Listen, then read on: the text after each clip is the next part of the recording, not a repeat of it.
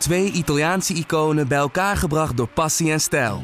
Peroni Nastro Azzurro 0.0 is de trotse nieuwe teampartner van Scuderia Ferrari. Doe mee met ons en de meest gepassioneerde fans op het circuit, de Tifosi. Samen volgen we het raceseizoen van 2024. Salute, Tifosi! Waarom is het glibberen en glijden in Turkije? Hoe wordt Hamilton dit weekend kampioen? Rijdt Verstappen bocht 8 met zijn ogen dicht? En gaat Albon toch voor Alfa Tauri rijden? Het is weer tijd om vooruit te blikken op de Grand Prix van Turkije. Het is tijd voor de Bordradio. Yeah, here we go again. Get in there, Lewis. It's broken. It's broken. Laps the steering wheel, yeah. Yes, boys, come on. Yes. Oh, this feels good. This feels really good. Welkom bij aflevering 29, seizoen 3 van de Bordradio, de Formule 1 podcast van nu.nl, waarin wij deze keer gaan vooruitblikken op de Grand Prix van Turkije dus. Mijn naam is Bas Scharwachter en bij mij zit de Formule 1-kenner van nu.nl, Joost Nederpelt. Patrick Moeken die heeft wat privé dingetjes uh, en is er deze keer niet bij. Betekent niet dat we het niet over het weer gaan hebben, want wij hebben een uh, verslaggever ter plekke in Turkije. Dat is sowieso vet. Yes. Ja, maar goed, Joost, tussen ons wordt het ook hartstikke gezellig. Het is zeker, altijd. Jij hebt mij van de week op WhatsApp een 8 op de 10 op de schaal van Wilfred Genee gegeven. Ja, ja. Wa waarom eigenlijk? Omdat je af en toe een irritante gozer bent. ja, ja. ja, je hoort het altijd lekker gezellig. Ja. We kregen ook een... Maar wel op een, op een positieve manier. Oké. Okay. Ja, een beetje, een beetje uitlokkend, maar daar hou ik wel van. Ja, het is een beetje uit de tent lokken. We kregen ook een recensie via Apple Podcast. Een zeer sterk team met Patrick en Joost die met verstand en humor praten over de ontwikkelingen in de Formule 1. Bas zorgt voor goede structuur en zit af en toe wat te stoken. Ja. ja, ik denk, nou ja, dan ga ik bij jou lekker stoken. St stook lekker. Jij vindt er Turkije echt een waardeloze baan. Ja, daar beginnen we, beginnen we al. Nee, dat heb dat, jij wel eens uh, gezegd. Jij vindt het niet zo'n leuke baan. Nou, nee, dat, dat, is, niet, dat is niet helemaal waar. ja, maar zoals altijd zit het weer in de nuance. Maar oh, die ja. nuance zal ik nu even tevoorschijn toveren. Het ging toen over meerdere circuits die de gaten die waren ontstaan in de kalender zouden invullen. Uh, Portimao werd genoemd, Imola, uh, Mugello. Ik ben zeg ik eerlijk, een beetje een Italofiel. Dus ik, ik vind alles wat uit Italië komt altijd net iets leuker dan uh, andere, uit andere landen. Het eten vooral. Dat zeg ik, kan je ook een beetje zien. Ja, is, het, um, is, het, dan pizza of uh, spaghetti voor jou? Uh, nee, ik ben wel meer een pasta aficionado. Okay. Ja, dus, maar, en dat, dat vind ik, Imola en Mugello vind ik fantastische circuits. Nürburgring heb ik van oudsher heel veel mee. Portimao was een beetje een groot onbekende, maar ik wist wel dat het een hele toffe baan was. En Turkije, ja, heb, ik, ben, uh, ik heb het vorige tijdperk Turkije ook meegemaakt in de Formule 1. Zeer bewust. En uh, ja, ik vond het nooit zo'n hele fantastische baan. Maar dat komt ook een beetje omdat het een Tielke baan is. De Duitse circuitontwerper Herman Tielke die heeft toen in korte tijd heel veel van die circuits uit de grond laten stampen waar de Formule 1 op ging rijden. En ik ben meer van de oldschool circuits. Uh, maar wat is dat? Want nou moet ik wel zeggen dat dit is wel van de Tielke banen denk ik de beste.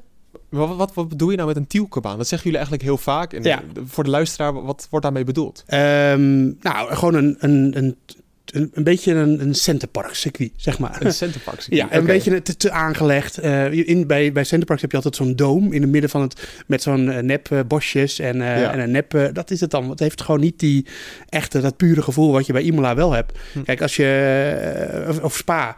als je oude beelden van Spa is... Of laatst bij, de, bij Zig, onze vrienden van Ziggo... hadden ze hele mooie beelden van Spa uit de jaren 50, geloof ik. Als ik me niet vergis. Ja, zoiets. Ja, met, met fantastisch. En, maar dan zie je dus Oru zie je al liggen. Ja. Het is echt... Het is het ademt autosport. En, en dat hebben die Tielke-banen gewoon niet. En ik moet daarom, uh, ik moet wel eerlijk zeggen, Turkije is de minst erge. Want bijvoorbeeld, ja, we hebben zijn ook naar India geweest en zo. Ja. En Korea. En op zich zijn die circuits qua loop en om te rijden in de, uh, in de Formule 1 games en zo hartstikke leuk. Daar gaat het niet om. Maar het is, het, het is niet het echte, het echte. Weet je wel, ja. ja. En uh, noem het een, een oude... Nou, ik ben, niet, uh, ik ben niet heel oud, ik ben 36. Maar uh, ik ben gewoon opgegroeid met, met de Nurembergring, met Silverstone, met Spa, Monza. het echte werk. En dat, dat is dit gewoon niet. Maar ik moet... Ja, het, het, is wel echt een leuk circuit om te rijden. Vooral vind ik wel... Hij zit natuurlijk al heel lang niet meer in. De, ik speel altijd gewoon een Formule 1 game. Daar zit hij al heel lang niet meer in. Hm. Komt hij ook niet in, ben ik bang. Ik vond het mooi dat Max Verstappen zelf zei van... Ik ken de baan eigenlijk alleen maar van dat spelletje dat ik uh, gespeeld heb. Ja. En dat was volgens mij op de Wii heb ik hem ooit zien spelen op YouTube. Ja. Daar kent hij iets van. Hij zit niet... Jij bent hier beter in thuis dan ik. Maar hij zit niet in Assetto Corsa of dat soort uh, spellen. Ja, heb ik hem niet op gespeeld, maar hij zit er vaak wel in hoor. Of in... Ja, ja. het is een bekend circuit. Het is wel een bekend circuit inderdaad. En zeker hm. bij al die oude Formule 1 circuits... Uh, dat komt, passeert altijd wel de revue natuurlijk. Ja. Ehm, ja, voordat we het zo meteen over de eerste vrije training gaan hebben, wij moeten wel even zeggen, wij nemen dit op tussen de eerste en de tweede vrije training. Dat heeft gewoon met tijd te maken, anders komt de podcast te laat online. Ja, dus wij ehm, gaan nu een 1-2 voor uh, Red Bull voorspellen. Precies, want Verstappen en Albon eindigt op 1 en 2. Nee, maar goed, wat wij gezien hebben is dat het heel erg glibberen en glijden is. Zeker, ja. Kan je dat verklaren? Ja, nieuw asfalt sowieso. Uh, er wordt niet heel veel gereden volgens mij op dit circuit, dus de baan is heel erg uh, groen, heet dat dan in, in autosporttermen. Dus er moet nog een hele op ontstaan. Nou, die, daar zijn ze druk mee bezig geweest in de eerste training. We, bovendien was de baan nog schoongemaakt, begreep ik, voor de eerste vrije training was zelfs nog een beetje nat. Klopt, je zat er water bij gebruikt of iets? Ja, en dan heb je ook nog de derde factor, uh, de harde banden. Pirelli uh, heeft weer uh, heel verstandig niet de hardste banden meegenomen die ze konden vinden. En ja, en dan reed, het, reed, iedereen ook nog vooral op de witte band, de hardste band. Dus ja, zie daar maar eens temperatuur op te krijgen. Op dat, het was natuurlijk ook niet heel heet daar. En, en dan 15 graden maar. Ja, dat is gewoon best wel laag voor Formule 1 begrip. Maar daar hebben we de afgelopen weken al vaker mee te maken gehad. En daarom zie je dit ook weer. Hm en nieuw asfalt. Het is een beetje hetzelfde Portimao. Daar komt echt neer. Ja, het is natuurlijk uh, inmiddels op het einde van de training wel een beetje achterhaald. Maar toen ik de eerste, het eerste half uur zag, dact ik, nou, deze Grand Prix gaat nooit door. Hm. Ze konden nog ineens harder dan 200 ja, km per uur rijden. Geef het tijd, geef het tijd. Ja, maar trekt dat bij? Ja, tuurlijk. Ja, ze gaan straks nog anderhalf uur rijden. Dan uh, zaterdagochtend uh, nog een uur. En dan, ja, je zal waarschijnlijk wel zien, net als in Portimao, zo'n openingsronde sluit niet helemaal uit. Er kwam daar ook nog een klein beetje regen uit. Of dat hier gaat gebeuren, gaan we het zo over hebben. Ja. Um, Alleen het is wel zo dat het natuurlijk helemaal ook geen support races zijn of zo. Dus uh, het, zal glibberen en glijden blijven een beetje. Ja, met supporters race bedoel je... Ja, support. Support race. Niet supporters race. Excuse me. Ja, uh, uh, geen Formule 2, geen Formule 3. Geen, dat is er allemaal niet. Helemaal niet. De, nee. Alleen de Formule 1 rijdt. Ja. En een paar Marshall-autootjes. Maar die leggen niet, niet zoveel rubber neer. Vind je dit nou een leuke, positieve ontwikkeling? Dat het een beetje glibberen en glijden is? Tuurlijk. Of wil je eigenlijk ook dat ze het maximale eruit kunnen halen? Nee, nee. Ik wil dat er zoveel mogelijk factoren zijn die het moeilijk maken voor de coureurs. Hm. En stiekem willen ze dat zelf ook. Zo is het ook. Heb je opgelet of bocht 8 uh, vol gas is? Want ja, we weten ik dat heb een paar onboards gezien uh, en toen was hij nog niet vol gas. Nee, hè? nee maar nee. ik denk dat dat uiteindelijk wel gaat gebeuren. Verstappen zei voor de gein in de WTF1 podcast, geloof ik, uh, dat hij met zijn ogen dicht wel kan rijden, bocht 8. Ja, maar de Formule 1 auto's van tegenwoordig, die hebben, mits de gripper is, en dan dat vooral moet dat uit het circuit komen dan, zoveel downforce dat die bocht is niet echt een grote uitdaging meer. Ja, voor de mensen die denken, waar hebben jullie het in godsnaam over? Bocht 8, kun jij het in eigen woorden uitleggen wat het is? Waarom het zo iconisch is? Ja, het is een, een combinatie van snelle linkerbochten achter elkaar. Dus het is een hele, hele grote bocht eigenlijk opgedeeld in, uh, ja, zoals coureurs dat noemen, verschillende apexes. Dus uh, je hebt verschillende uh, punten waar je aan de binnenkant van de bocht moet zitten en dat je hem weer iets naar buiten moet laten lopen. dat maakt samen eigenlijk één bocht, maar het is eigenlijk een reeks opvolgende bochten. Als mensen het op de tv zien, dan zien ze meteen waar we het over hebben. Of ze hebben het waarschijnlijk al gezien. Ja, ja en, en ik moet zeggen, in het vorige Turkije-tijdperk, om het zo maar even te noemen, toen was bocht 8 echt een, een sensatie. En toen zag je ook dat de auto's met heel veel downforce, toen de Red Bulls waren dat vooral met een uh, geblazen diffuser. Ik zou dat heel graag in detail uit willen leggen hoe dat werkt, maar dat wordt een beetje lang denk ik. We komen zo meteen uh, wel nog met een technisch hoekje. Ja, maar dat gaat niet hierover. Gaat niet daarover. uh, die hadden daar ook heel veel grip en, en eh, ja, dat... Dat, dat was toen echt nog een, een scherprechter. ik denk dat alle auto's er nu gewoon vol gas ruim doorheen kunnen komen. Ja, dat is eigenlijk ook weer zo best wel jammer dus eigenlijk. Ja, uh, want ja. wij zitten dat heel erg op te blazen. Misschien wel wij als media zelfs. Van, oh, de beroemde bocht 8. Het blijft een mooie bocht. Dat Kijk, wel. er zijn uh, en, uh, en Radion op Spa. Blijft ook een hele mooie bocht. Is ook vol gas. Dat maakt het niet per se dat het geen leuke bocht is. Nee. Nee, zo is het ook weer. Ik heb me laten vertellen dat de bocht zo spectaculair is geworden, maar dat eigenlijk niet de bedoeling was. Oh, ja? De baan is ontworpen andersom. Echt waar? Ja, oh, dat is ik niet. Nee. Dat is een geinig feitje. Hij is dus andersom ontworpen door Tielke. Ja. maar ze zijn hem andersom gaan rijden. Ik weet eigenlijk niet waarom dat ik zag is. van de week wel een filmpje voorbij komen van iemand die hem in een game andersom reed. En dat zag er ook helemaal niet zo heel raar uit, moet ik zeggen. Nee, maar... dat, dat, wat dat eigenlijk het origineel oh, ja, nee, dat verhaal ken ik dan niet. Oh, ja, grappig. Op de tekentafel is dat in ieder geval uh, wel zo. Um, dan natuurlijk de beroemde vraag. Is het een Mercedes-baantje. Het is weer een Mercedes-baantje. Dat meen je niet. Ja, maar we hebben tot nu toe uh, uh, alle nieuwe circuits die erbij gekomen zijn op de kalender. Um, was het. Nou, ik, kijk, ik, we weten niet helemaal. Uh, Imola was een beetje raar. Ja. We weten niet per se hoe, hoe Verstappen zich daar verhield tot Hamilton vooral. We weten dat Bottas gehinderd werd door een onderdeel. Dat hoeven we niet weer helemaal terug te halen. Maar die auto was niet optimaal. Maar hoe de snelheid van de Red Bull zich uh, verhield tot, tot de Mercedes in de race weten we niet. Want we hebben geen enkel moment gezien dat ze volle bak, weet je wel, een volle rondetijden konden rijden in de race. Ja. Dat hebben we niet kunnen zien. Want het, het moment dat Verstappen dat wilde doen, zat hij claim achter Bottas. en toen reed Hamilton weg. En toen ging Verstappen daarna wel even snel vlak voor die klapband dan als Hamilton. Maar ja, toen ging Hamilton toen nog vooruit met 10 seconden, voluit met 10 seconden voorsprong. Ik denk het niet. Uh, dus ja, we weten het niet helemaal hoe de verhoudingen nu zijn. En dat is ook wel leuk. Uh, maar we hebben wel gezien dat elke keer als we naar zo'n heel nieuw circuit toe gaan, dat Mercedes het gewoon weer goed voor elkaar heeft. Ja, voor de mensen die deze podcast niet vaak luisteren en die denken, wat is het voor stomme vraag met je Mercedes-baantje? Het is een beetje een gimmick geworden, omdat Mercedes overal snel is. Ja. Maar alle nieuwe circuits zijn ook best wel in het voordeel van Mercedes. Ja, nou ja, je, zou kunnen oordelen dat zij zich daar dus gewoon heel erg, uh, heel erg goed voor kunnen bereiden. En, uh, en, en er is een reden waarom Mercedes natuurlijk altijd uh, een sterk team is. Hè? Dat is gewoon, ze zijn gewoon goed in bepaalde essentiële dingen. Net iets beter dan de rest. en dat zijn ook dit soort dingen. natuurlijk, je kan een hele snelle auto bouwen. En, maar dat betekent nog niet dat je dat op het circuit ook altijd eruit haalt. Vraag dat maar eens aan Racing Points. Ja. die hebben dat in de eerste paar races. Nu zijn ze niet meer de derde auto. Tenminste, dat hangt er een beetje om. Maar uh, er ook niet, ook niet benut, die snelheid. Dus dat, is, uh, dat zijn twee verschillende dingen. Je moet en een hele sterke auto hebben.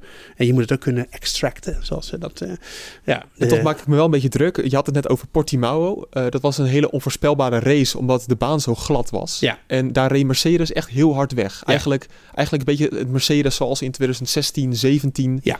Dat het heel saai was. De, de rest deed niet mee. De rest deed echt niet mee. Zeker ook een Verstappen niet. Nee. Gaat dat dan deze keer misschien ook gebeuren? Omdat de Mercedes zo stabiel is onder die gladde omstandigheden? Ik denk dat dat best wel eens mogelijk zou kunnen zijn. Ja. Hmm. ja. Ik wil de mensen niet. Uh... Kijk, uh, bedoel, uh, weten we dat zeker? Nee, natuurlijk niet. Want het is weer een heel ander circuit dan Portimao. Dat, dat weten we wel. Ja. Ehm, misschien heeft Red Bull hier wel de, de, afstelling veel beter voor elkaar dan daar. Dat zou best kunnen. Dus het is, het is geen zekerheidje. Maar ja, ik ga er maar gewoon vanuit dat Mercedes gewoon weer sterk is. Dat die durft mijn hand wel voor in het vuur te steken. En dat is niet eens zo'n hele bouwde uitspraak. nee, nee, Mercedes is naar Turkije afgereisd met champagne in de koffers. Ja. Want Hamilton kan kampioen worden. Ja. Eerst even de scenario's bespreken. Ik moet eerlijk zeggen dat ik uh, uh, eigenlijk al Hamilton al als kampioen beschouw. Heb jij dat ook niet? Ja, dat is, dat is, ja. het moet alleen nog even op papier gezet worden. Ja, eigenlijk. daarom. Ja. Het, het, het, het, zal waarschijnlijk een feestje zijn. Hij, hij hoeft toch wel, als hij gewoon op het podium komt, is hij kampioen toch? Dat is, ik heb het niet eens opgezocht. Maar nee, ik, ik heb misschien het, uh, slecht van mij hoor, maar uh, ik bedoel, hij is gewoon al kampioen in Ja, ik snap dat wel van je. ja, ja. ja, gelukkig heb ik uh, mijn werk wel gedaan. Heel goed, ja, maar jij, bent ook de, de, presentator. Ja, precies. Er zijn duizend scenario's. Ik noem even de meest realistische. Als Bottas wint en de snelste ronde pakt, mm. dan is Hamilton geen kampioen. Mm. Dus daar moeten we goed op letten. Maar als Bottas niet de snelste ronde pakt, maar hij wint wel de race, hoeft Hamilton alleen maar tweede te worden. Alleen maar tweede. Ja. ja. Dus als Hamilton uh, heel stevig die snelste ronde pakt, dan kan de zege hem eigenlijk niet meer ontgaan. Nee, uh, want het is uh, voor de goede orde 282 om 197 punten. Ja, dat gaat nergens Met over. nog vier races te gaan. Nee. Stel je voor, Hamilton wint de race en Bottas wordt bijvoorbeeld tweede. Dan hoeft eigenlijk Hamilton alleen maar vierde te worden. Ja. Ja, en pakt hij de snelste raceronde niet, dan mag Hamilton zelfs vijfde worden. Daarom, dus de kans is heel groot dat dit weekend gaat gebeuren. Laten we er gewoon, maar, maar ja, de, het gaat sowieso gebeuren. Het is het is alleen nog even de vraag wanneer, maar waarschijnlijk dit weekend. Ja. En stel Verstappen wint, of Albon, die weet het nooit natuurlijk. Het zou zomaar kunnen. Dan mag Hamilton zelfs, en dan wordt uh, Bottas dus derde. Uh, dan mag Hamilton zelfs de zesde worden. Nou, gaat hem lukken, denk ik. Ja, nou, dat denk ik eigenlijk ook. Dan wordt Waarschijnlijk zijn... gaat hij gewoon winnen. ja, dat denk ik eigenlijk ook wel. Ja, ja. Dan, dan, moet alleen Bottas dus uh, de snelste race pakken dat is het belangrijkste voor hem in die hele race. Ja, al hebben we wel uh, gezien, ook in eerdere seizoenen, dat, uh, dat Hamilton op een gegeven moment in het zicht van de titel denkt van, wow, hoeft niet meer helemaal. En volgens mij was dat eigenlijk in, uh, in, in Imola ook, misschien had dat ook wel kunnen gebeuren. Bottas werd natuurlijk gewoon vooral um, gehinderd door, door dat, nou, waar we het net over hadden. Anders had hij de race denk ik wel gewoon gewonnen. Ja, waarschijnlijk wel ja, toch? Ja, daar dus, waren we het over eens. Ja, dus ik denk dat het wel dat, het, dat Bottas best kans heeft om te winnen. Dat, uh, dat is niet... Uh, is ook niet zo'n hele rare uitspraak. Maar ik bedoel meer, ik denk dat Hamilton toch niet helemaal weer volle, volle bak gaat uh, in de slotfase van het kampioenschap. Nee. Dat hebben we hem eerder zien doen in eerdere jaren. Het hoeft ook niet. Nee, als Bottas trouwens uitvalt, is Hamilton natuurlijk ook kampioen. Vanzelfsprekend. Dat is vanzelfsprekend natuurlijk ja. ook zo. Dus dat kunnen we ook nog even in de gaten houden. Ja, dan is het zijn zevende wereldtitel ja. voor Lewis Hamilton. Evenaart hij daarmee Michael Schumacher, ja, het is de tweede evenaring Michael Schumacher. Michael, ja. ja. is een Duitser. Ja. ja, het blijft toch raar. Ik heb toch altijd het idee dat mensen hem altijd Michael Schumacher hebben genoemd. Je mag hem noemen zoals je wil. Ja, zo is het Kijk, ik maak me wel druk om uh, Kubica of Kubica. Dat, uh, dat, irriteert me mateloos. Ik weet, het, ik weet het nog steeds niet. Kubica. Kubica ja. maar uh, Michael of Michael, ja. Maakt helemaal niet uit. Nee. Ja. Het, wat voor waarde moeten we hechten aan die wereldtitel dan? Ja, goed. Het is wel een, echt een historische gebeurtenis. Maar voor mijn gevoel is het niet iets waar iedereen mee bezig is dit weekend. Nee, eh, maar dat, ik denk dat het al een beetje, het, het is al een beetje geweest nadat uh, Hamilton natuurlijk Schumacher evenaarde met het aantal overwinningen uh, en er nu voorbij is. Uh, en ik denk dat dat eigenlijk voor mensen al een soort van hij is ook wat ik net zeg, weet je wel, dat, dat hij is bij veel mensen in hun hoofd is die zevende titel al binnen. Ja. Het moet alleen nog even formeel zo zijn. En ik denk dat dat moment van die overwinning, uh, dat dat een belangrijker moment was dan dit. Ja, volgend jaar is dan misschien belangrijker, dat de achtste wereldtitel, als Hamilton doorgaat. Ja. Dat is nog trouwens wel de vraag. Ja, nog steeds. gaat gewoon door. Ja, oké. nou, laten we daarvan uitgaan. Is dan volgend jaar dan wel iets waar we echt met z'n allen naar gaan kijken? Ja. Of is dat ook, dat verwachten nou ja, we eigenlijk je, ook? Ik bedoel, het, dat is gewoon, uh, het is gewoon zo. En uh, toevallig, we hadden het hier voor de uitzending over. Hm. En toen, uh, we hadden het over voetbal en jij keek wat minder voetbal. Uh, omdat het je gewoon wat minder boeit. Toen zei ik, ja, ik heb ook wel eens een fase gehad dat ik wat Formule 1 wat minder volgde. Oh ja. En dat was uh, zo'n beetje aan het eind van de Schumacher-dominantieperiode. Dat ook steeds, ja, toen was ik natuurlijk nog niet, was het niet mijn werk voor een deel. Uh, helemaal niet zelfs. Dus, dan spreken we over 2003, 2004. 2004 ja, en toen won Schumacher ook alles. En het was, ja, toen ben ik ook op een gegeven moment niet afgehaakt, maar wel minder intens Formule 1 gaan volgen, omdat het gewoon een beetje saai werd. Kijk, en toen was er natuurlijk nog geen prominente Nederlandse coureur die meedeed. Dat is nu wel zo, dat is het verschil. En dat denk ik dat dat de mensen in Nederland sowieso wel aan de Formule 1 blijft uh, uh, verbinden. Verbinden, ja, ja, dat is het goede woord inderdaad. Uh, alleen, ja, dat Hamilton steeds maar wint en steeds kampioen wordt. Ik denk dat de mensen daar wel een beetje klaar mee zijn. En als ik heel diep in mijn hart kijk, dan hoop ik niet dat Hamilton volgend jaar ook weer kampioen wordt. Dat is, dat is, natuurlijk heel slecht om te zeggen als uh, objectieve verslaggever. Maar er mag wel eens wat nieuws gaan gebeuren. Dat is toch gewoon. Dat heeft de sport denk ik wel nodig. Ja. Kijk, er is, er, het is altijd een soort van balans tussen dat je het viert dat iemand zo succesvol is. Hè, met alle factoren die dat tot stand brengen. En aan de andere kant denk je op een gegeven moment ook van. Nou, ja, nou, maar, nou weer eens wat anders. Ja. En, en dat, ik merkte dat bij Imola, dat Hamilton dan via op wat voor manier dan ook weer aan de leiding kwam. Uh, en dat hij, en dat hij uh, uh, dan voelde je ook die irritatie bij mensen van, ah, daar gaan we weer. Daar gaan we weer, Hamilton weer ja. aan de leiding, weet je oh, ja. ja. En dat moet je er ook in meerekenen. Ik denk dat de Formule 1 zich daar ook een beetje zorgen om maakt. Hm. Het is nooit goed voor een competitie als continu dezelfde. En dat is, zijn Hamilton's eigen woorden. Want hij zei dat nadat uh, Sebastian Vettel vier jaar kampioen werd uh, op, op rij. En bijna alle races won. Het is gewoon een factor. Ja. En, uh, en, alleen aan de andere kant moet je zeggen. Dan zeggen mensen van ja, ik hoop dat Hamilton stopt. Nee. Wat je als Verstappen-fan of uh, Leclerc-fan, of laten we ze allemaal even noemen, moet hopen. Is dat jouw coureur, waar jij fan van bent kampioen wordt in een jaar dat Hamilton nog meedoet. Want dan, dan is je titel veel meer waard. Als nu Hamilton stopt dit jaar en uh, Verstappen wordt volgend jaar uh, kampioen, dan, zegt, dan kun je zeggen, ja, ja, maar Hamilton wordt er niet meer bij. Hm. Ja, en het probleem is misschien ook nog dus wel... Het, dat... het, heeft allemaal verschillende facetten, weet je. Het is niet zo van, uh, we zijn klaar met Hamilton als Ja. fans zijnde. Want ja, je hebt hem ook nodig als sport, Ja, eigenlijk is Ham- dat we als Hamilton... benchmark. Ja, dat is wel zo. Maar eigenlijk dat we Hamilton benoemen is toch eigenlijk het verkeerde. We moeten het over Mercedes hebben. Want, Nou, want als nee. je Russell en eh, Bottas naast elkaar zet... dan wordt het eerste jaar wordt Bottas kampioen. Nou, ik vind eigenlijk, dat vind ik altijd heel moeilijk. Het is, het is niet in cijfers of in een percentage uit te drukken. nee, maar goed, maar logisch nou verstand snap je dat toch ook wel. Dat Bottas dan, als Hamilton eruit gaat, dan wordt Tuurlijk, Bottas kampioen. Bottas wel. Dat, is, eh, dat zou je kunnen zeggen. Maar, Ja. maar we hebben het aan de andere kant ook de hele seizoen al over, over eh, een Albon die niet presteert. Of een Stroll die niet die tegenvalt. Of een Vettel die het niet laat zien dit jaar. Ik bedoel, het blijft nog steeds mensenwerk. En je kan een auto hebben die zo goed is of zo slecht is. Maar een coureur moet het er nog steeds uithalen. Het is echt niet zo dat degene met de snelste auto altijd maar wint. Nee. We hebben vaak genoeg gezien dat dat niet zo is. Sterker nog, we hebben best wel wat jaren gehad, ook van, met Schumacher, dat hij heel succesvol was. Dat wel hij echt niet in de snelste auto zat. Dus, dus ik vind dat de mensen moeten ook opletten dat ze Hamilton niet tekort doen. Nee, en dat is natuurlijk ook zo. We, nu klinken we best wel negatief. En, maar dat is natuurlijk niet de bedoeling. Wij Nee, willen we- gewoon we- spannende We races. nemen gewoon alle facetten even door. Ja, ja. toch? En we willen gewoon... Nu zijn er spannende races. Die zijn gewoon uitgesloten. Ja. Eigenlijk, op deze manier. Nou, niet uitgesloten. Dat, jij, Of voor het kampioenschap. eh, nee, voor het kampioenschap bedoel ja, ik. ja, ja, het, ja, nou, voorlopig, ja, dat is, eh, was vrij snel in dit seizoen al beklonken. Ja. Hm. ja, is dat leuk? Nee, natuurlijk willen we dat het tot op de laatste race spannend is. Ik bedoel, eh, we gaan het straks nog wel even hebben over dat Vettel-Webber-incidentje. dat is Ja. seizoen 2010. En toen konden er in de laatste race konden er nog drie uit mijn hoofd. Vettel, Webber en Alonso. En voor, het, voor die race nog een periode zelfs vijf coureurs kampioen worden. Ja, dat wil je hebben, tuurlijk. Ja, en daar moet de Formule 1 naartoe. Maar dat is, ik bedoel, het is, dat, is, dat is sport, dat is niet alleen Formule 1. En uh, dat, dat, je, je, wil altijd dat het zo spannend mogelijk is, maar dat is het nou helemaal niet altijd. Nee. En ze gaan natuurlijk in 2022 met die nieuwe auto's. Ja, misschien zijn we weer super naïef. Maar uh, dat is toch weer een nieuwe stap in de goede richting. Ja. Nieuwe reglementen. Ja. Dan is het misschien wel de dominantie van Mercedes misschien niet voorbij. Maar de verschillen gaan dan nooit meer zo groot zijn. Nee, dat weet je niet. Nee. Nou, nee ik bedoel, het kan ook een moment zijn. Uh, de vorige keer dat we een enorme regelwijziging hadden was in 2014 toen was Mercedes dominant. Ja. Ja, zo is het ook. Nu is het wel um, de vraag of ze kunnen inhalen op Turkije. Uh, jij zei de vorige keer eigenlijk al, uh, dat zit in de, de, podcast van twee weken geleden, dat dat makkelijk uh, zou kunnen, omdat je ja. een lang rechtstuk hebt. twee DRS-zones ook, ja. ja Precies. Moet, moet ja. gewoon kunnen, ja. Ja, dat betekent dus dat Hamilton en Bottas het elkaar lastig kunnen maken. Misschien wel een alles of niets actie van Bottas. Ik zag laatst een fragment van de Schumacher die nog in de zijkant van Villeneuve reed. Ja, GRS 97. Ja. Pre precies, in 97 was dat. Ja. Uh, echt zo'n alles of niets actie om Villeneuve uit te schakelen. Nou, dat was een beetje een wanhoopsactie hoor. Was dat, uh, maar goed. Ja, goed als Villeneuve was, Villeneuve was gecrashed en Schumacher was doorgereden, dan... Uh... Ja, dan denk ik dat. Uh, maar goed, dat, we gaan nu wel heel ver terug. Ja, maar dat, ik, dat, nog, dat, zou nog ja. een scenario voor Bottas kunnen zijn, hoe vies dat ook klinkt. Ja, maar Schumacher is toen wel uh, gedisqualificeerd. Uh, zelfs uit het eindstand van het WK gehaald. Hij is nooit meer, ja, hij is nooit opgenomen in die eindstand inderdaad. Nee, dus, dus het is ook niet zo dat je daarmee wegkomt altijd. Nee.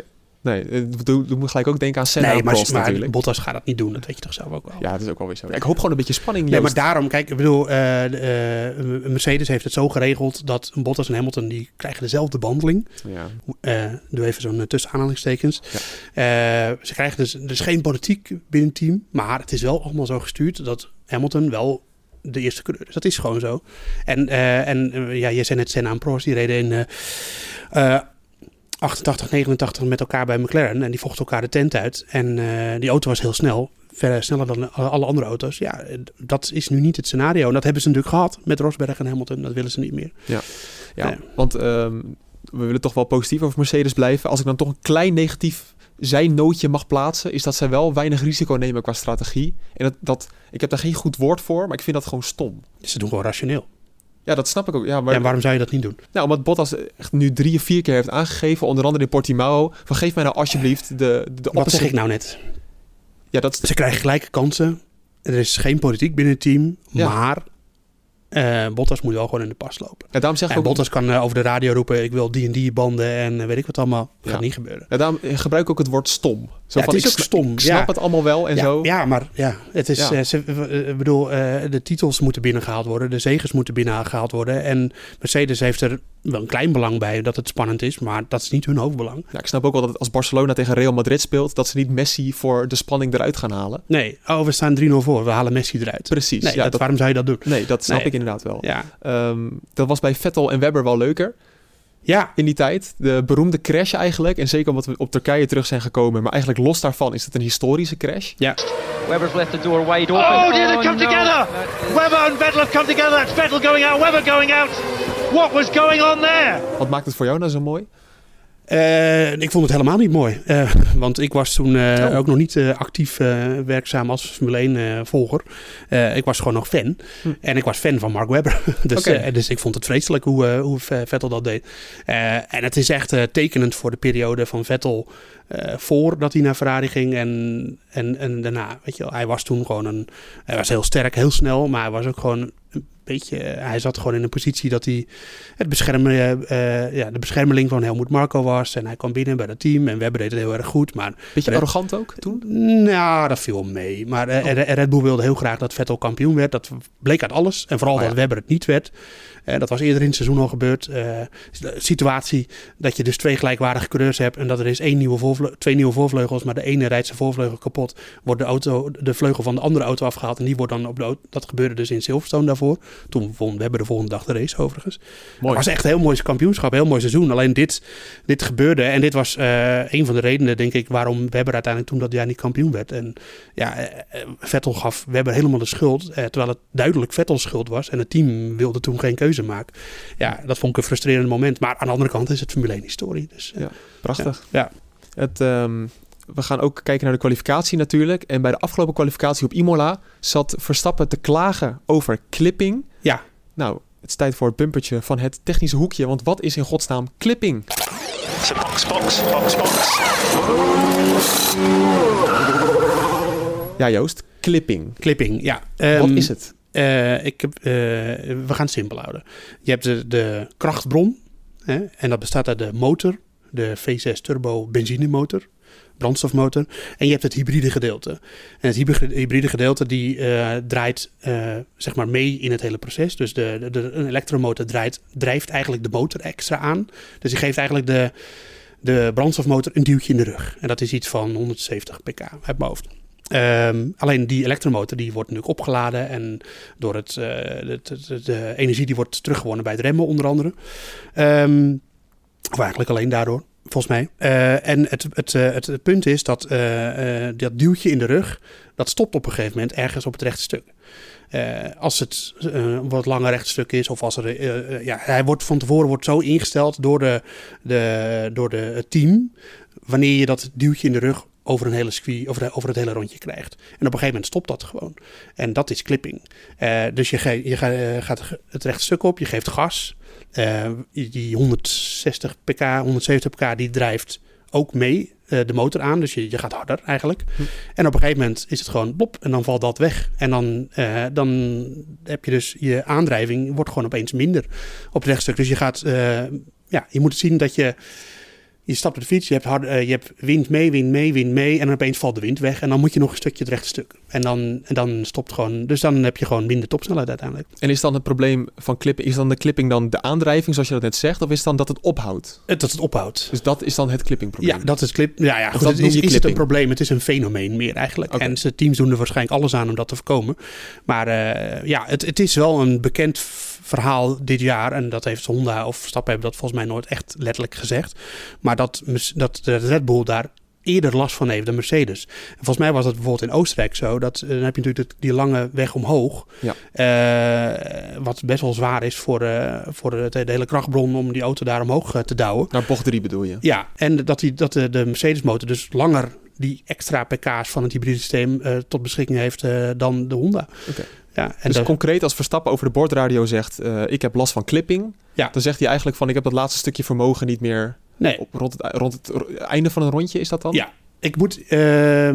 Of maakt dat niet uit? Uh, nee, dat, is, dat hangt er helemaal vanaf hoe ze het afgesteld hebben. Dus want je, kan, je moet hem dan, als je dan bijvoorbeeld bocht 3 van, uh, van uh, Oostenrijk. Oostenrijk, dan wil je dus, dan heb je die bocht genomen, dan heb je weer een rechtstuk. Dus dan wil je wel weer die push hebben.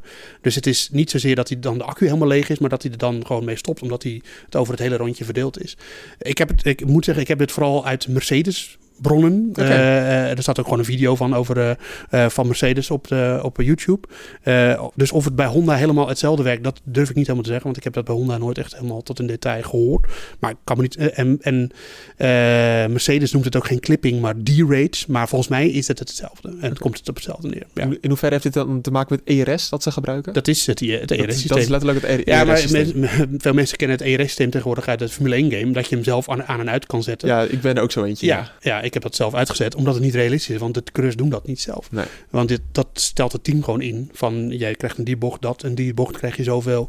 En dan uiteindelijk ben je dan over een hele ronde het snelste. Okay. Weten we ook waarom hij daar last van heeft? Of weten we dat niet? Omdat de, de capaciteit van het hybride systeem van Honda waarschijnlijk gewoon minder is dan dat van Mercedes. Hm, en, uh, het is niet zo dat de andere coureurs er geen last van hebben, maar wij horen natuurlijk vooral Verstappen dat soort dingen zeggen. En, ja, precies. Omdat we op hem gefocust zijn. Ja, ik zit even te denken, want wij weten dat de Honda-motor natuurlijk uh, belangen na niet sterk genoeg is in vergelijking met die van de Mercedes. Ja, belangen na niet, maar dat, het gaat om kleine percentages. Maar ja, hij is niet zo sterk als de Mercedes motor. Nee, nee, Ja, goed. Jij bent ja. van de nuance natuurlijk. Ik ben uh, koning nuance. Uh, is dit een verklaring dat de Honda motor gewoon minder goed is? Nou ja, je hoort vaak uh, Verstappen zeggen van we verliezen tijd op het rechte stuk. Ik denk dat dat vooral hierdoor komt. Hm. Ja. Uh, niet alleen dat, want het is ook zo dat je dus de auto zo wil afstellen dat die, uh, dat is wat Red Bull heel erg doet, die willen de tijd terugwinnen in de bochten. Nou, dan heb ja. je vaak wat meer downforce meer nodig. Downforce betekent vrijwel altijd ook meer drag, luchtweerstand. Dus dat werkt je ook tegen op het rechte stuk. Okay. Uh, het is, het is uh, ik bedoel, ik ben, uh, ik heb, ben dit gaan doen, dit vak. En jij waarschijnlijk ook omdat ik niet goed was in exacte vakken als rekenen en natuurkunde, dat soort dingen. Maar het is één grote berekening. En daar hebben wij geen idee van wat voor formules er allemaal achter zitten. En jij was ook van geschiedenis en dan je hele blaadje volschrijven tot je niet meer kon. Geschiedenis was ik. ja, bij, geschiedenis ben ik echt met dikke cijfers. Aardrijkskunde ook. Daar was ik heel goed in, maar rekenen niet. Oh, nee, maar de, de, de, hoe het in theorie allemaal ongeveer werkt, dat snap ik wel. En het is, je, je moet gewoon eigenlijk, en dat is met dit soort dingen ook zo, je wil gewoon uh, een berekening hebben dat jij de combinatie van de snelheid op de rechtstukken en de snelheid op, in de bochten, dat, die zich, dat het zo tot elkaar verhoudt dat je uiteindelijk over het hele rondje snel bent. En uh, alleen als je dan inderdaad op het rechtstuk eerder last van hebt dat je die, dat het vermogen van de hybride aandrijflijn uh, mist, ja, dan kom je uiteindelijk sneller tekort op je concurrent die dat wel heeft. Nou, dat is een veelgestelde vraag bij ons ook in de mail via podcast.nu.nl. Wat is nou clipping? Waar heeft Verstappen nou last van in de kwalificatie? Ik hoop dat het uh, nu duidelijk is. Ja, want uh, ja, inderdaad. Nou, laten we hem afronden. Ik kan, ik kan hier nog een uur over door uh, speculeren en lullen en zo, maar laten we dat niet doen. Onderscheid de echte liefhebber van... ja, ja, nee, mooi. Dan heb ik een gelekt filmpje gezien, dat als ik weet niet hoe stiekem het was, van Albon en Gasly. Die waren een promo aan het maken voor Alfa Tauri. Ik weet niet of je dat gezien hebt. Ik had hem eigenlijk even aan je moeten laten zien. Ik heb het uh, op de, de Bosporusbrug, toch? Ja, dat sowieso. Daar hebben ze ook een promo voor gemaakt. Maar ook een modeshow. En daar zag ik Albon lopen in Alfa Tauri kleding. Ja. Ja, ik denk dan meteen, Patrick is er even niet voor zijn complotjes. Uh, ja. Maar ik dacht, ik neem even de rol van Patrick Moeken over. Uh, ik zie daar wel een complotje in. Ja, ik helemaal niet. Alfa Tauri is gewoon een kledingmerk van Red Bull. Uh, Albon is uh, coureur van Red Bull, staat onder contract bij Red Bull. Dus die kunnen ze gewoon voor dit soort promotionele activiteiten inzetten. Ja, maar hij had natuurlijk ook met Verstappen in uh, Albon kunnen doen. Ja, maar ik denk dat Verstappen een, een iets ander contract heeft dan Albon. En dat hij dus iets minder voor dit soort dingen ingezet kan worden. Verstappen is ook G-Star, hè? Toch? Ja. Dus dat mag misschien helemaal niet. Nee, waarschijnlijk niet. Dus, nee. ja. ja. Maar daar, daar zit dus geen complotje in. Nee, ik moet daar niet te veel achter zoeken. Nee. Nee. nee. Ik kreeg er wel nog een, een... Het is één familie uiteindelijk, hè? Dus ja... Nee, ja, nu is het wel zo. Uh, via de chat op YouTube vraagt uh, Gabriel Zirkzee... hoe kan het eigenlijk dat Albon nog steeds niet weg is? Want we, hebben, we zeggen het er vaak over... hij heeft zijn laatste kans ja, gehad. Het is, voor mij ook een, uh, het is voor mij ook een, een enigma. Ik snap er ook niks van. Nee. nee. Waarom geef je dan inderdaad niet... als je dan toch voor Hulkenberg kiest... waarom geef je dan niet de ruimte aan hem om nu te testen? Daar zijn misschien redenen voor. heeft, is Hulkenberg nog wel beschikbaar? Weten we dat? Geen idee. We don't know. Nee, nee uh, het zou best kunnen dat hij beschikbaar is. Willen ze Hulkenberg wel? Weten we dat? Nee, er zijn nog te veel vraagtekens. Alleen mijn grootste vraagteken is, is hoe kan het dat een coureur die wat betreft uh, snelheid en kwaliteit uh, de Formule 1-wet een beetje tart, want hij voldoet daar gewoon niet aan. Dat, ik denk dat we daarover eens zijn. Ja. Uh, maar hij zit nog wel in een van de beste auto's van het veld. Uh, dat hoort niet. Dat is niet hoe de Formule 1 normaal gesproken werkt. Als je zo slecht bent, uh, nou ja, gewoon zo slecht bent, zo nou, niet ja. voldoet aan de verwachtingen als Albon en, en de kansen ruimschoots gekregen hebt, dan hoor je normaal gesproken al gewoon weg te zijn. Nu was de sportredactie donderdag bezig met een, denk ik, analyse over de Formule 1. Ik weet het nog ineens. En toen vroegen ze aan jou, aan jou, dat hoorde ik toevallig, want ik zat ook op de redactie. Joost, hoe zit dat eigenlijk met Perez? Is dat nog een reële optie? Kunnen we dat opschrijven? Wat was jouw antwoord toen? Ja, dat hij in beeld is, wordt genoemd. Wordt genoemd, dat is het eigenlijk, hè? Nee, het is gewoon nog een, ik bedoel, het is een mysterie. Kijk, Helmut Marco die zegt af en toe wel dingen, weet je wel, dat hij in ene een beetje wat uit de school lijkt te klappen over uh, waar, ze, waar ze naartoe gaan. Ja. Maar Helmut Marco is geen uh, achterlijke man. Die weet altijd heel goed wat hij wel zegt en wat hij niet zegt.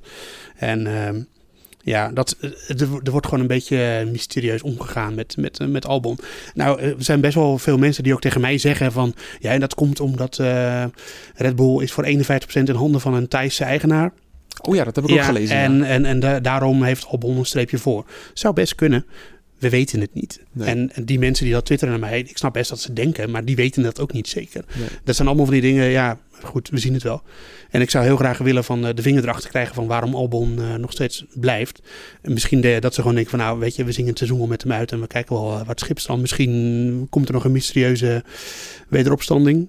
Je weet het niet. Ik zie het niet gebeuren, maar het kan. Nee, nee. Maar volgens de normale Formule 1 wetten had Albon nu wel al weg moeten zijn. Zeker als je het seizoen ervoor kijkt met Gasly, die niet significant minder of beter presteerde dan Albon. Die was weg, ja. Nee. de kans is in ieder geval groot dat uh, we Albon in een Red Bull niet gaan zien op 5 september 2021. Want Ja. de, de agenda ja, die is nog ineens meer uitgelekt. We hebben heel veel versies gezien. Ja, Klopt er allemaal niks van. Nee, Althans, de, de grootste details eh, niet in ieder geval. 5 september dus, de Grand Prix van Nederland ja, op Zandvoort. Ja. Ehm, ik vind het wel mooi, een mooie datum. Want nou, in mei is het vaak wel droog. In september is het onstuimig. Het was, de afgelopen, of het was dit jaar eigenlijk heel lekker weer in september. Ja. Maar ik wil regen op Zandvoort. Ja, nou ja, misschien. Ja. Ja. We gaan het wel, ja, weet ik veel. Ja, eh, het regent niet elke dag. Eh, Soms wel. Eh, het regent volgens mij nu. Ehm, gisteren Nee. regende het. Ja, maar je snapt ik naartoe wil. Ja, Natuurlijk, ja, als je maar midden in de zomer doet, dan uh, Ja, is het midden in de zomer kan het ook regenen in Nederland. Ja. Zo is het ook. Ja, kijk, het, eh, eh, dat is wel zo. Volgens mij hebben we dat dit jaar ook gehad. De periode eh, in het voorjaar is het in Nederland vaak vrij droog. Ja. Eh, dus wat dat betreft klopt het wel wat je zegt. In september is de kans op een regenrace denk ik wel groter. Ja, afgelopen jaar, ik ging het toch voor de gein even opzoeken. Voor dit jaar bedoel ik natuurlijk. Dat het eh 16 graden was. Een beetje regen in de ochtend en de middag. Ja, Maar dat was het eigenlijk. Niet noemenswaardig. heerlijke eh, omstandigheden voor de Formule 1 race. Nee, eigenlijk wil je wel dat het iets warmer is. Gewoon voor de grip en alles. Maar ja, aan de andere kant, dat is niet ons probleem. Dat is het probleem voor de coureurs. En eh, Ja. ze, ze kijken maar even hoe ze de het circuit rondkomen. Ja, je hoopt ook wat, dat het wat warmer is voor de fans. Goed, wij kunnen daar helemaal niks over zeggen. Maar laten we hopen dat het zover eh in het jaar is dat we, eh, ja, voor de mensen die dat willen, een vaccin hebben genomen en daardoor naar de race kunnen gaan. Nou ja, die kans wordt wel. Ik bedoel, eh, ik las net nog dat het waarschijnlijk een jaar duurt voordat iedereen gevaccineerd is. Ja. En moet iedereen gevaccineerd zijn voor dit hele gebeuren, weet je niet. Er zijn Ja. ook allerlei andere sneltestopties die eh, inmiddels eh, een beetje daglicht zien. Ehm, eh, ik wil ook wel graag weer een keer naar de voetbalstadion. Ik denk dat dat eerder kan dan september, maar ik weet het ook niet. Nee. Maar ehm, Dat is ook een voordeel dus dat het zo ver in het jaar is. Dat, eh, dat er misschien wel weer wat mogelijkheden zijn. eh, Ja, maar ik bedoel, ik zag vorige maand een, in een, een, een blaasapparaat voorbij komen. Ja. Die door TNO volgens mij is gemaakt. En onder andere de blaastest. eh, of de universiteit. Nou, in ieder geval, slimme mensen hebben die gemaakt in Nederland. Laten we Ja. daar trots op zijn. Ja. Ehm, ja, daar had ik een week van tevoren, eh, vooraf had ik daar ook nog niet van gehoord. Dus het kan best zijn dat er in die tijd alweer ontwikkelingen zijn. eh, negatief, maar waarschijnlijk positief. Ja, en met die blaastest, daar kan je dus inblazen en dan kan je dus al bepaalde mensen uitsluiten. Ja, precies. En dat is dus voor één grote evenement is dat eigenlijk ideaal. Alleen is dan nog even de vraag, hoe regel je dat? Want als je eerst iedereen, dat is met een voetbalstadion of een concertzaal hetzelfde. Als je iedereen eerst naar de locatie toe laat komen en daar pas laat blazen, dan ben je eigenlijk al een beetje verkeerd bezig. Dus dat moet, dat moet, moet je wel goed regelen. Dus, eh, maar goed, eh, ik ga er wel stiekem een beetje vanuit dat we 5 september eh, 2021 gewoon met publiek die race kunnen doen. Ik ook. En, ehm, Kijk, met, met de voetbal hebben ze natuurlijk al die topduels in de Eredivisie hebben ze naar januari, februari. Volgens mij is PSV is 10 januari ja, zelfs. zoiets. Ja, Ja, dat is tricky. ja, dat, gaat, Ja. dat gaat waarschijnlijk niet lukken. Nou, niet met een vol stadion, nee. Maar, maar met de Formule 1, eh, Zandvoort zit het gewoon een stuk veiliger. Ik bedoel, dat is acht maanden later. Ja. Dus ja, Ja, mooi. Nou, dan gaan we dat in ieder geval zien. Op die kalender zie ik bij race 4 zie ik TBC staan. Ja, Eh, to be confirmed. to be confirmed. Ja, dat komt natuurlijk omdat Vietnam... eh, Ja, wat is daar in godsnaam mee gebeurd? Ehm, Ik vind- wat ik ik vind- ervan begreep, is, eh, was er een grote hoge functionaris binnen de communistische partij van Vietnam. Want Vietnam is, zover ik weet, nog een communistisch geleid land. Als ik me niet vergis.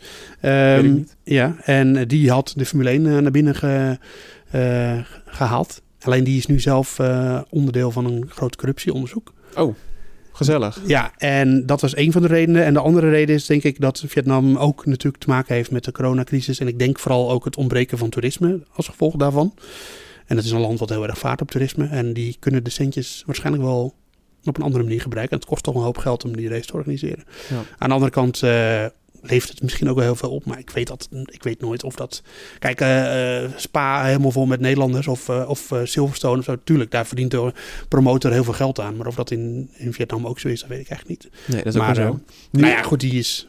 Ja, eh, gek. Wij, wij hebben in de Formule 1 game al op dat circuit gereden. Maar er wordt waarschijnlijk nooit in het echt op gereden. Nee, en je kan er echt Ja. super goed inhalen. Het is misschien niet het mooiste circuit, omdat het toch eh, Esthetisch gezien is het een grote, mu- één grote muur eigenlijk. Daarom, het is ja. niet heel erg mooi, Nee. maar het is een, een leuke baan om op te rijden. eh, en je kan er goed inhalen. Dat is wat we willen zien. Ja, waarschijnlijk gaan we er nooit rijden. Dat, Ik denk dat de kans nu wel verkeken. Maar dus, wat moet er dan komen? Ja, Jij hebt een polletje ook op Twitter gezet, Ja. zag ik. ja, daar kwam de Nürburgring uit.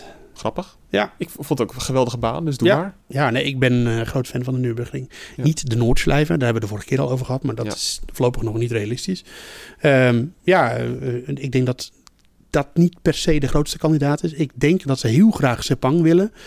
Maar- Sepang, ja. Ja. maar want ze zitten dan toch al in Azië. Twee races, tenminste Australië. En daarna is eh Bahrein, Bahrein, China natuurlijk. China. Ja, Eh, dus de vierde race inderdaad. Dus dan zou je Sepang daar gewoon aan vast kunnen plakken. ja Maleisië. We zijn er natuurlijk voor het laatst geweest in 2017.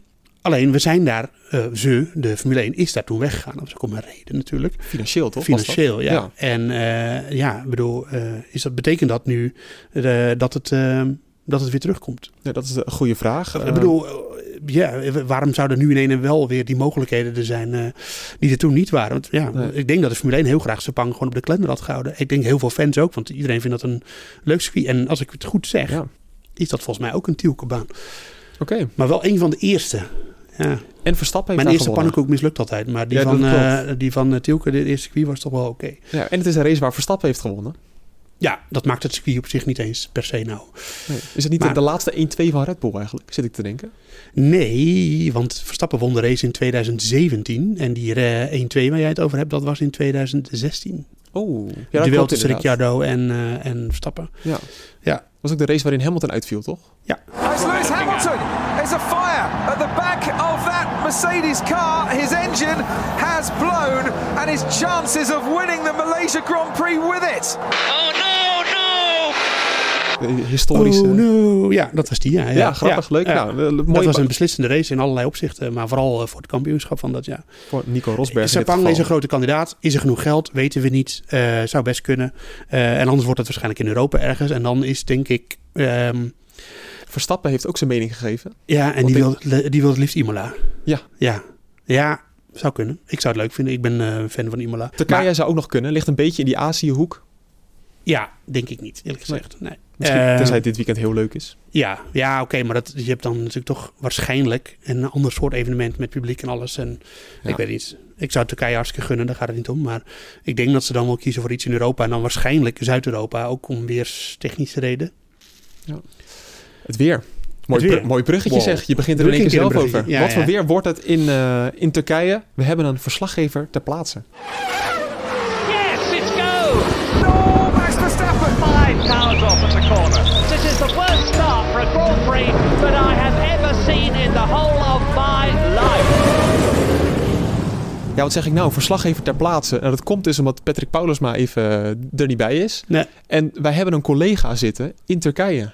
Nick Augustijn. Nick Augustijn. En toen dachten we, Nick, we gaan gewoon even met jou schakelen. Nick, ik ben vooral naar jou benieuwd. Wat voor weer wordt het? Kijk eens naar de lucht. Wat zie je? En gaat het regenen in Turkije? Goedemiddag, mannen. Uh, vanuit een zeer zonnig Istanbul. Althans, nu nog zonnig Istanbul. Waar het met een uh, graadje of 17 uh, prima weer is. het weer gaat veranderen. Er komt ook regen aan. Uh, voor zaterdag wordt uh, 30% kans op regen verwacht. Zondag stijgt de kans op regen in het deel waar het circuit ligt naar 40%. Dus wie weet kunnen we nog vuurwerk verwachten. De regenkans is wel iets afgenomen, want eerder was het nog 50%. Dus um, ja, of het nat wordt, valt nog te bezien. Maar er is in ieder geval een kans op regen. Lekker bezig, Nick. Dankjewel daar vanuit Turkije. Kijk, dit is mooi. Ja. De bordradio gaat internationaal. Zeker. Geen regen dus, dat is de conclusie. Want als uh, de kans richting het weekend alweer afneemt... Sorry dat ik zo uh, zuur ben, maar dan... Uh, dan... Weer zuur. Ik zie gewoon 40% kans. Ja. Of uh, sorry, ja, 40% kans ik op regen. 60% kans op zon. ja. ja. Nou ja, we zien het wel. Het zou, dat, dan wordt het wel echt één hele grote ijsbaan hoor. Dan, dan ben ik wel heel benieuwd hoe dat gaat. Want dan met zo'n nieuwe, nieuwe asfalt, volgens mij, als het dan regent, dan heb je nog wel eens dat er wat olie en zo uit het asfalt Klopt. komen. Ik ben ja. geen asfalt-expert, zeg ik er meteen bij. dan wordt het echt een glijpartij. Dancing on Ice wordt het dan echt, ja. ja. ja. Dus dan uh, komen de rally, uh, de rallyjongens misschien wel bovendrijven. Rijkonen, Bottas. Ja, nou, Rijkonen heeft al laten zien in Portimao dat hij goed van start kan gaan op gladde, ja. op gladde banen. Dat zou wel heel leuk zijn, maar we, we gaan het zien. Ik bedoel, uh, dat extra ingrediënt zondag kunnen we er graag bij, willen we er graag bij hebben, maar ik zie ja, ik weet niet. We zien het wel. Ja, ik, bedoel, ik, ben, ik ben gewoon afgestompt wat betreft mijn Formule 1 regen uh, wensen. Ik, ik, ik, geloof er gewoon niet meer in dat het ooit gaat gebeuren. We krijgen nooit meer een regenrace. Dat, zo zit ik er inmiddels in. ja, je, je bent echt... gewoon een zure man. Joost. Nee, dat is gewoon uh, ontstaan de afgelopen jaren.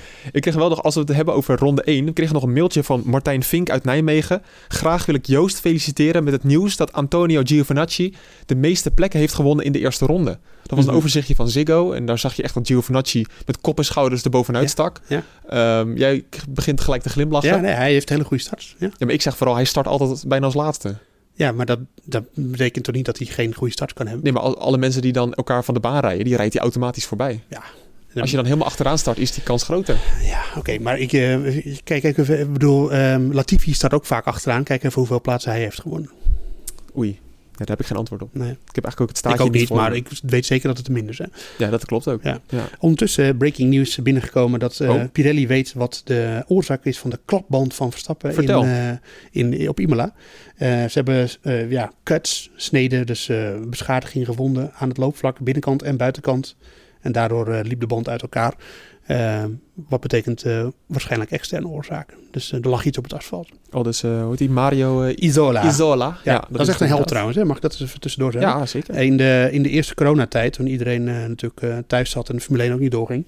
Toen is hij, volgens mij woont hij in de regio Lombardije, dus Milaan. En is Hm. hij toen heel lang, of heel lang, een tijdje gewoon als vrijwilliger ambulancechauffeur geweest. Geweldig. Ja, de Ja. Formule 1 heeft natuurlijk sowieso een fantastische bijdrage geleverd aan dat hele gebeuren met al die ontwikkelingen op de ventilatoren en zo. Dus, eh, maar dit, eh, dit ook, vond ik leuk om dat eens een keer te benoemen. Ja, en beademingsapparatuur. In Ja. eerste instantie werd dat niet gebruikt, omdat het niet helemaal voldeed. Toen hebben ze dat toch nog voor de tweede golf eh, kunnen doorontwikkelen. Ja. En dat gebruiken ze nu, nu alsnog, zag ja, ik. Ferrari heeft er eh, één ontwikkeld en volgens mij Red Bull en Renault samen. Renault ook, eh, ja, samen. En Mercedes heeft ook allerlei dingen gedaan. Eh, Dat eh, kan niet vaak genoeg benadrukt worden. Hoe, eh, hoe- dat vind ik gewoon heel vet. Dat zo'n. Formule 1 team dan in één denkt van... wij kunnen Formule 1 auto's bouwen, dit kunnen wij ook. En wat blijkt, ze kunnen het ook heel makkelijk ook. Mooi. En sneller dan de normale eh, industrie dat eh, ontwikkelt. Mag gezegd worden. Mag gezegd worden, ja. Het is tijd om te gaan voorspellen. Yes. Oh, lekker. Dit is mijn favoriete moment altijd. Joost, jij zegt jouw favoriete onderdeel van de show. Ja, ja. Er komt, ik snap ik wel. Jij hebt altijd van die fantasievoorspellingen. Ja, En heb je het soms nog goed ook. ja, Ja, Ricciardo wordt derde hoor, tuurlijk. ja. En dan gebeurt dat ook nog. Ja. Dus, wat wordt het nu? Ja, ehm, even denken hoor. nee, ehm, ik denk dat ehm, Bottas gaat winnen. Zo. Ja. En maar pakt hij dan ook de snelste raceronde? Ja, weet ik zo niet. Ja, Nou, zou je- kunnen. Nee, ja. Je doet alsof het niet boeit, maar dan kan Hamilton nog kampioen worden of niet? Ja, ja, hij pakt ook de snelste raceronde. Mooi. Ja, dat is- Verstappen tweede en Hamilton derde. Oké, dan wordt Hamilton dus nog geen kampioen. Dat voorspel je. Ja. Ja. En geen eh, in de fantasie is er nog een. een eh, Als het gaat horse? regenen, als het gaat regenen, dan denk ik dat ehm, Verstappen gaat winnen, eh, Leclerc tweede en Hamilton derde. Oké. Ja. Nou, helemaal duidelijk. Voor de mensen die Ik denken, wil gewoon graag dat Leclerc het nog een keer goed gaat doen dit seizoen. Dat verdient hij gewoon. snap ik. Hij werd Ja. derde in de eerste vrije training, toch? Ja, Dus dat is toch wel mooi. ja maar daar hoop je niks voor. Nee. Nee. Ja, joh, gewoon voor de fans van Leclerc. Hartstikke leuk. Ja, eh, we zijn toch allemaal ook een beetje fan van Leclerc. Precies. Voor de Ja. mensen die denken, ik wil de Grand Prix van Turkije kijken. Nou, Als je deze podcast luistert, ga je dat volgens mij gewoon doen, toch? Ik denk Ja, dat de echte fans eh, hier naar luisteren. Ja. Nou, en als je toch wil weten wanneer het is. De kwalificatie is gewoon om 1 uur. Om 1300 uur. Ja. Maar de race is al om 10 over 11. Ja, Dus ja, goed, je kan niet naar de kroeg natuurlijk. Maar eh, je moet ook niet zaterdagavond eh, in je eentje heel veel wijn op eh, drinken. of met z'n tweeën. Of met z'n tweeën. Ja. Dat mag natuurlijk. Ja. Je moet dus al om 10 over 11 klaarzitten voor de race. Moet ik toch even gezegd hebben. Ik moet zeggen, ik, heb in het verleden, ik kan best wel met een, met een klein beetje lichte kater, kan ik een Formule 1 race wel kijken hoor. Dat is eigenlijk het beste om te doen, gewoon op de bank zitten en tv kijken. Ja, dat is eigenlijk wel Ja. weer waar. Ja. Maar, je moet Kan zelfs horizontaal als je dat wil.